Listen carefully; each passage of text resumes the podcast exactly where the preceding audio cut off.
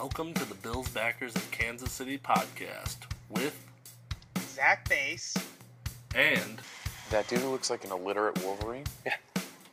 Randy, get over here. Hey there. This is Dirty Randy. Welcome to episode two of the Bills Backers of Kansas City podcast. We're here in Studio 411 to give you the 411 on the Buffalo Bills. And we're here to talk about that big win that we just got on Sunday. Well, I mean, was it that big of a win, Zach? It, was better than the score looked like on the spread, so. That is fair. That is fair. I will say that was quite the win, and I think we wanted to jump off with some positive thoughts from that game. So, Zach, why don't you start us off with some of your thoughts on yesterday's game? Yeah, so Josh Allen finally got his 300 yard game, which is awesome. Finally, people can stop talking about it and just let the kid play ball. Um, he had that beautiful throw to Diggs on the run to get that 300 yards. We were waiting anxiously to see that throw happen to get him there, and it finally happened. Um, 14 rushes for 57 yards and one touchdown. Um, he had a passer rating of 104.6 and a QBR of 71.2. And something to add to that rushing uh, statistic 57 yards, uh, at least at one point in the game, was more rushing than the entire Jets offense, passing and rushing. I don't know if that helped for the entire game, but uh, pretty cool stat. It was also the only rushing game that we could get going, and we'll talk about that in a second when we talk about our negative thoughts or bad boy points. Yeah, absolutely. And uh, he had two passing touchdowns. So that was great on top of his 312 passing yards with a 71.7% completion percentage.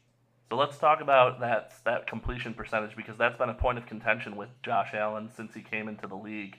Um, there are certain certain media outlets, certain people in the analytics community who have always said that he's an inaccurate passer, and they kind of come up with reasons or excuses for why why that 71.7 completion percentage doesn't matter.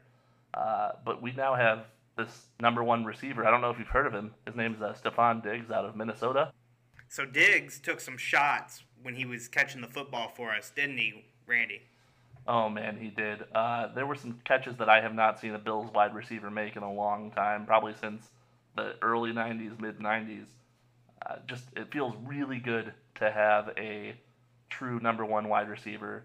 And I think you know a lot of Bills fans thought we got that when we had Sammy Watkins, but with all of his injuries, he just never came out and delivered. Um, but with Stefon Diggs, I think, like Brandon Beane said, we have a proven commodity. He's proven that he can do it in this league, and he's shown it in a game. I agree. He had eight receptions on nine targets. That shows something right there. That's somebody that Josh can count on when the time comes. And he had 86 yards. He led the team in receiving yards. So he- he is exactly who we thought he was, which is great. and he's drawn those double teams. Yes. So let's talk about that because that those double teams lead to a beneficiary who happens to be on my fantasy football team. He's on mine as well, John Brown. Also, a product of Pitt State in Kansas, which I know is not your favorite college, but Yeah, he actually took one back on the house on my alma mater. He ended up having a really good game for us, though. Six receptions, 10 targets, 70 yards, and a touchdown. What do you think about that, Randy? I'm a big fan of John Brown's. I've always been a John Brown supporter. Uh, even when he was with the Ravens, I used to have him on my fantasy squad. I just think he's always been that solid number two receiver. And then I knew once we put a number one in front of him, he was going to put up some big numbers. I would not be shocked to see John Brown put up bigger numbers than Diggs this season. Yeah, and Diggs actually came out and said that he views Brown as one of the most underrated receivers in the NFL. So, on top of that, he's doing great and he's going to have way more targets. I my bold prediction for the season is he's going to end up having as many yards as he did last year with less receptions. Yeah, I think Diggs uh, Diggs is going to be a, a really great addition for him, and I do think Diggs has the right mental attitude about this. He seems to understand that he's going to draw double coverage, which means other guys are going to be open, at least so far. And I think winning helps that. You know, they said he was a bit of a prima donna in Minnesota, but if you're winning games, I don't hear a lot of wide receivers complaining. Yeah, Josh Allen actually targeted eight receivers yesterday. So that's amazing. That's quite a few targets, and it was multiple times. So here's something that shocked me about the game. Cole Beasley. He wasn't even in the game half the time. I, I remember looking for him uh, and just he he was on the bench because we have so much depth at receiver this year. Honestly, I remember looking at him on the bench and thinking he looked a little bit visually upset by maybe not being out there. I, I'd like to see how that develops. I know that's not really his per- personality, but with all these alphas on the field, it's kind of tough. It's tough to spread the ball around that much. It could be interesting. I'm wondering if there's something to him being on that bench, maybe meetings, something going on behind the scene. Uh, I don't like to read in too much of those things because we're not in the room, but I do agree with you. I think he is, um, he is, he's probably a little upset about his targets. I know him to be quite the overly sensitive person uh, because he did block me on Twitter. And if you're listening, I would like you to unblock me on Twitter. You coward. This brings us right into our negative thoughts. Josh Allen fumbled the ball twice in the red zone. That's that's shit. You can't do it. You can't do that. Yeah, that's the hero ball that we hear about from him still happening. He's still trying to put up points, and you know I don't know if it's ever going to be gone from him. He just kind of that's that's Josh Allen. That's what he does. That's who he is. Um, Yeah, I saw a nice take on Twitter, and I just I can't remember who said it, but they said that Josh Allen is kind of like when your dog pees on a rug. You, you can't stay mad at him for for very long. So that's kind of how I view it. You know, he makes a really bad play, fumbles the ball, and next time you see him rolling out of the pocket, you're thinking, oh no, oh no, and then he scores a touchdown. and that's the thing about it is that's what this league is about: scoring touchdowns any way that you can. And seeing Josh do that, it's interesting because Sal Capaccio today on Twitter was saying Bills fans who were upset about watching Josh Allen run are about to be uh, very upset because Miami did not do a good job of defending the run last week or this this week against Cam Newton, and I can foresee them running running Allen all over that field. Uh, We already know Josh Allen owns the Dolphins. Um, he's in their head somehow, but I I want to run him down their throats. I'm not one of these people who says don't run him. He's a natural runner. He's good at it. It's a skill set. You don't take it away. It's, Yeah, just just make good decisions. Make good decisions. Make good choices. So on top of that, one of the other negative things we had was injuries at linebacker. It seemed like we couldn't catch a break there. Edmunds went down with a shoulder injury right after Milano went out with a hamstring. So Yeah, you know, because linebacker is really an area of strength and depth for the Bills. I know you, some of you might not be able to pick up on my sarcasm right now. Uh, we do have really good top end talent at linebacker, but we do not have good backups. We fall off real hard after our first string. yeah, it just kept happening to us. Dodson went out. Delshawn Phillips went out. The guy that we didn't even see making the roster. Um, that just shows the depth, how quick it can disappear. Um, Lorenzo Alexander, if you're listening, we want you back. And he's already admitted that he's willing to come back, and I would love to see it. Um, but I know he's probably also enjoying retirement right now. So I think I could see him coming back though in the playoff run. I could see him, you know, signing right before the deadline to play during the playoffs. Yeah, I'd love to see it. And the good news is, per Sean McDermott, these injuries are not long term. They are listed as day to day. So we should hopefully have them back as long as we're not playing cautious. So, Zach, if we know one thing about this Bills team, they have a professional medical staff. They have some of the best conditioning coaches in the league, which is not something we've always had. But the facilities that, you know, the Pegulas, love them or hate them, the one thing they've done a good job of is building a solid conditioning team. And maybe it's not even them that gets the credit for that. Maybe it's your football operations. Maybe it's just Brandon Beane. But they've put a lot of money into training and rehab, and that it shows. And that they care about their players, and their players respect them for it. Yeah, next thing I've got to talk about is Tyler Bass. He just had a Do tough we day. do we have to talk about Tyler Bass? Yeah, unfortunately, we've got to talk about it. I really don't want to talk about it. Well, he was two for four, and he missed two really short field goals 34 and 38 yards. Yeah, now that first field goal, I know that like lots of people on at least at least Bill's Homer radio is saying he might have actually made that and it should have been counted. Uh, I don't know. I watched the replay. The TV didn't have any good angles of it. Yeah, I don't even think most people would even realize it if the commentators didn't even bring it up. It looked like it was a miss to me. Unfortunately, it's just part of it. I will say one thing I am just completely shocked in: the NFL has all this money and they can't afford to put a camera on either side of the ends, uh, uh, the uprights, looking straight up. Yeah.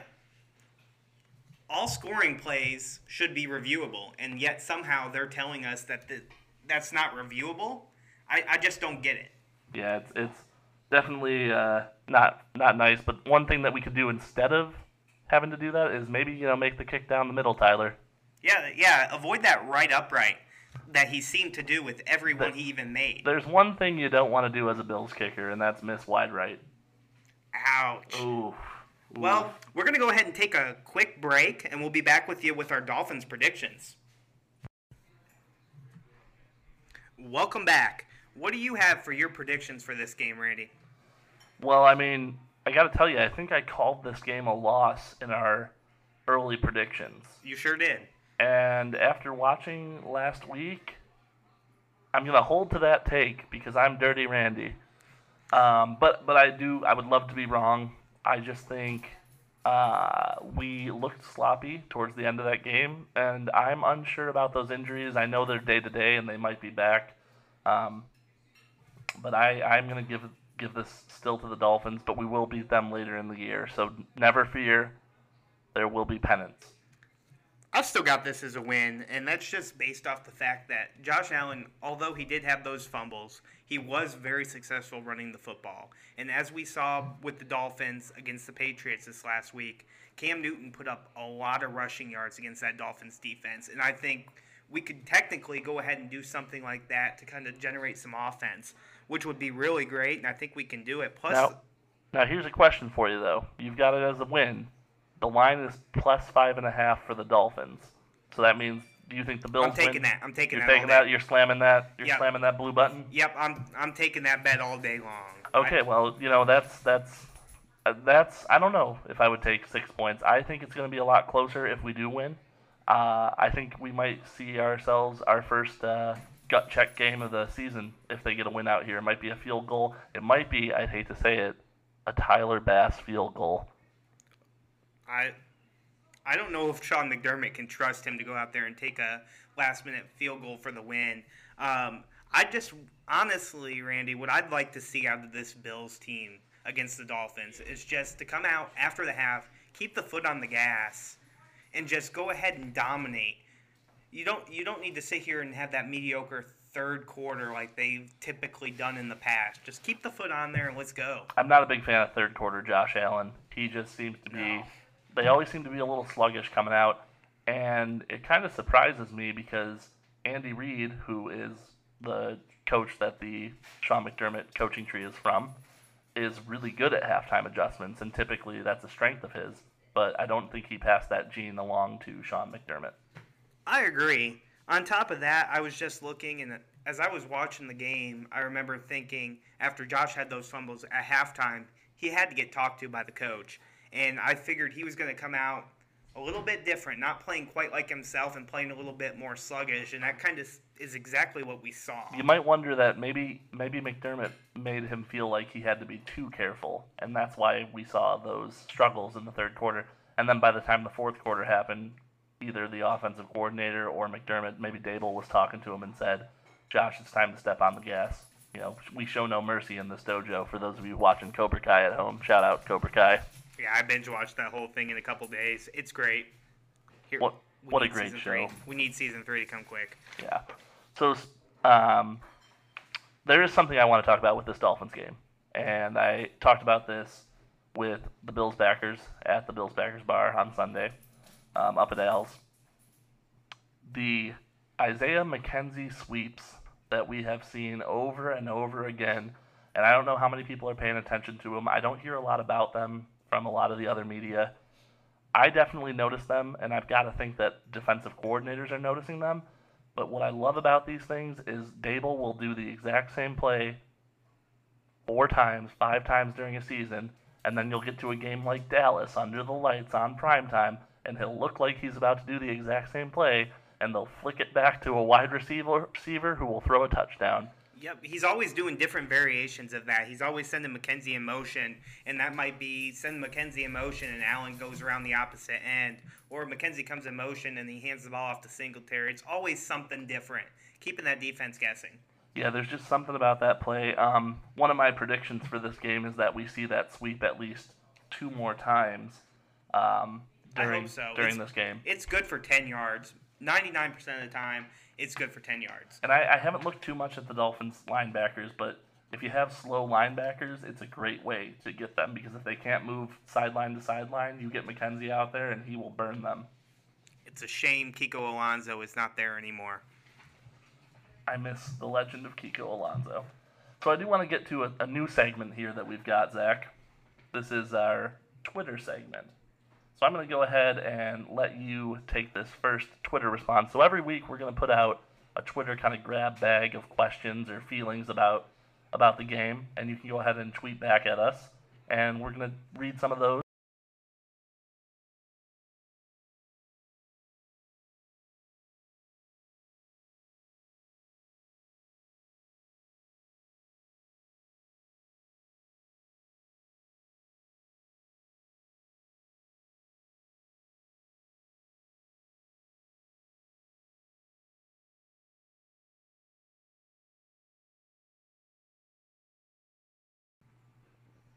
The first one we've got is Kevin at K Kickflip. What what Kevin said was it was almost a perfect win. The Bills had trouble last year truly putting teams away. It cost them a playoff win in Houston. It doesn't seem like they figured it out. The Jets are an NFL team, so they have pride too, but some worries about the Bills' ceiling linger for me. and I, I think that's a great take. Um, I I agree. I, I had the thought, you know, early in the game when the Bills were up twenty one nothing, I'm sitting there going, yes, this is what I expected. I wanted us to throttle the Jets by forty points, and I know there was a big Twitter debacle over whether or not we truly had to throttle them or if a win or win a win is a win is a win. Uh, but I really do think we wanted to show send a message. We did. We did. We really wanted to go out and you know we scored 21 points and we're up 21 nothing. After those fumbles, it just kind of you felt uneasy. It looked like we were dominating that game, and we really ended up coming out of that win feeling a little indifferent. I, I definitely had that. You know, that energy was kind of gone. So going into the game, it was it was a weird weird feeling. Anyways, at the at the backers bar, we were all kind of spread out and socially distanced and whatnot, but um, just not not a lot of energy out of the crowd. You know, normally before a game, we're all hooting and hollering and getting crazy. So not a lot of energy. Then the game starts. Energy skyrockets. We start scoring games. People are going crazy. We're doing the shout song. And then the Jets start coming back on us, and that energy kind of sinks again. Back to okay, well it's it's it's good, but it's still the Jets. We should be killing them. Yeah, and honestly, I, I had that little bit of it. What was weird for me was that sound. So they've said they had audio tracks specific to each team. Seemed like at the beginning I could hear Sean McDermott clapping, and they didn't have that volume up. And then later it was. It finally started happening on third down. You start hearing it, and it was getting really loud. There was even one point I remember seeing Edmunds pumping up the crowd with his arms that wasn't even there. I thought that was hilarious. That's just that defense. It's great. Yeah, I was I was shocked that the audio. It really was super quiet to start the game off, and I was wondering when were we when were we going to hear this pumped audio that we were supposed to hear. But it was apparently going the whole game. Uh, just definitely seemed very quiet at the beginning. So I'll give you our next uh, take here. That brings me to our next Twitter take from Christian at Christian FRM SYR, and I'm pretty sure that stands for former Syracuse. Um, Christian says Allen looked sharp. Several times looked like Josh Allen of old. However, 33 of 46 for 312 yards. I can live with that. If he makes some bad plays, a couple bad injuries on defense, hopefully not too serious. And I kind of read that as he typed it. I think he was saying he made some bad plays and there were a couple bad injuries on the defense, which hopefully are not too serious.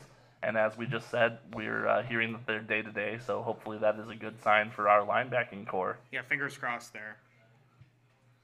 And we've got a new segment here, and it's going to be the KC Bills Backer of the Week. The reason we're kind of wanting to do this is we've got some different people that watch games in different locations.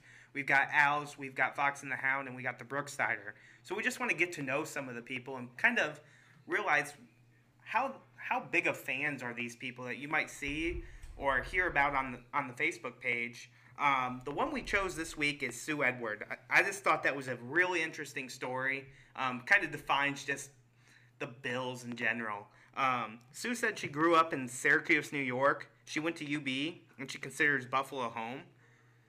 So that's where she was originally from.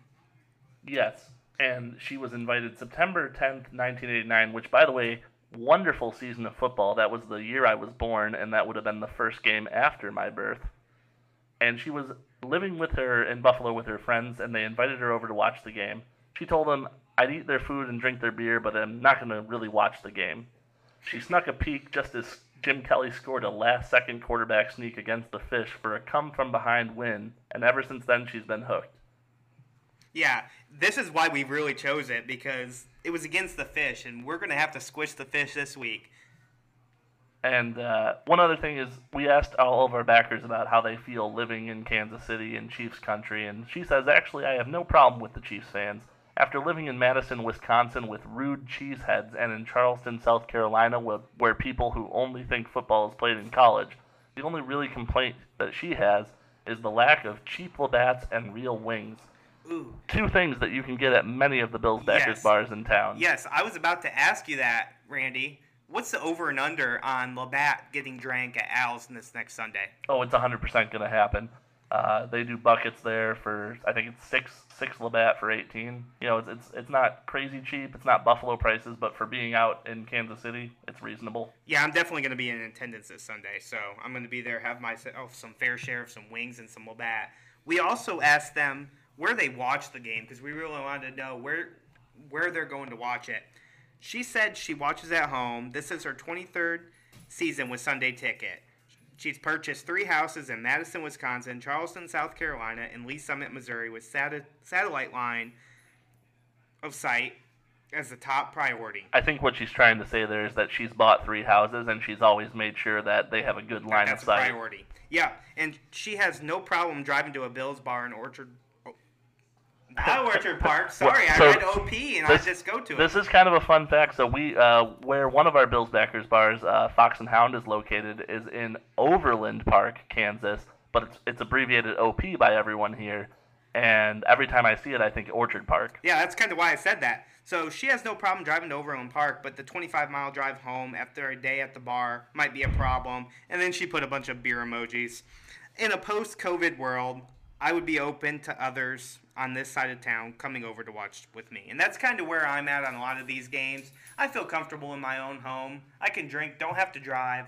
That's always safer. And that's kind of what I'm thinking too with COVID. I'd love to, you know, I, I love being around other Bills fans, but I also understand the need to be safe and responsible here during these times. Um, it, it, it, it's not a bad idea though to connect with other KC fans, and if you live near each other, hey, having you know two or three people over that you trust, it's not a bad idea, and it makes the games just so much I'm more just fun. to say I have a 70 inch TV. My basement is always welcome. he does live very north of the city, but Yes. if you're in the North KC area, there you go. The invite is open. Yes, just BYOB. Um, so, on top of that, Randy, are you going to be at Al's this Sunday? Is that where people can find you? Uh, well, you'll never find me because I am I am Dirty Randy and I'm just very elusive. The plan right now is to go to Al's. It was not too busy last week, which is what I was hoping for. I didn't want to go in and see a, a packed bar, even though I love seeing it packed with Bills fans. Um, last week was perfect. Everyone was at a table. We were all spread out. Uh, that's what I'm looking for. And the reason for that was because the Chiefs did not play. They had already played on Thursday. My concern going into Sunday is the Chiefs do play at 325. So I might be there for the for the Bills game, but I'm going to be booking it out of there very quickly afterwards because they do tend to get busy for Chiefs games. I agree. On top of that, they're still at that 50% capacity, so we really, They're not. they're not anymore. Yeah, they Okay. they have they Missouri has re- lifted that restriction, but they do still have the mask requirement when you're moving around and when you're up out of your seat, and the the tables are still pretty spaced out. Yes. We want to have that safety for everybody watching. You know, we've we've got some older people and people with health problems that we really want to watch out for us as Bills backers. Take care of each other. So for the Bills backers of Kansas City podcast, this is Dirty Randy. and Zach Baase. We're going to go ahead and we're going to have a new episode to you every Tuesday. Make sure to follow us on Twitter at KC Bills Pod and at Zach Baase, Z A C H B A A S E. We'll see you guys next week.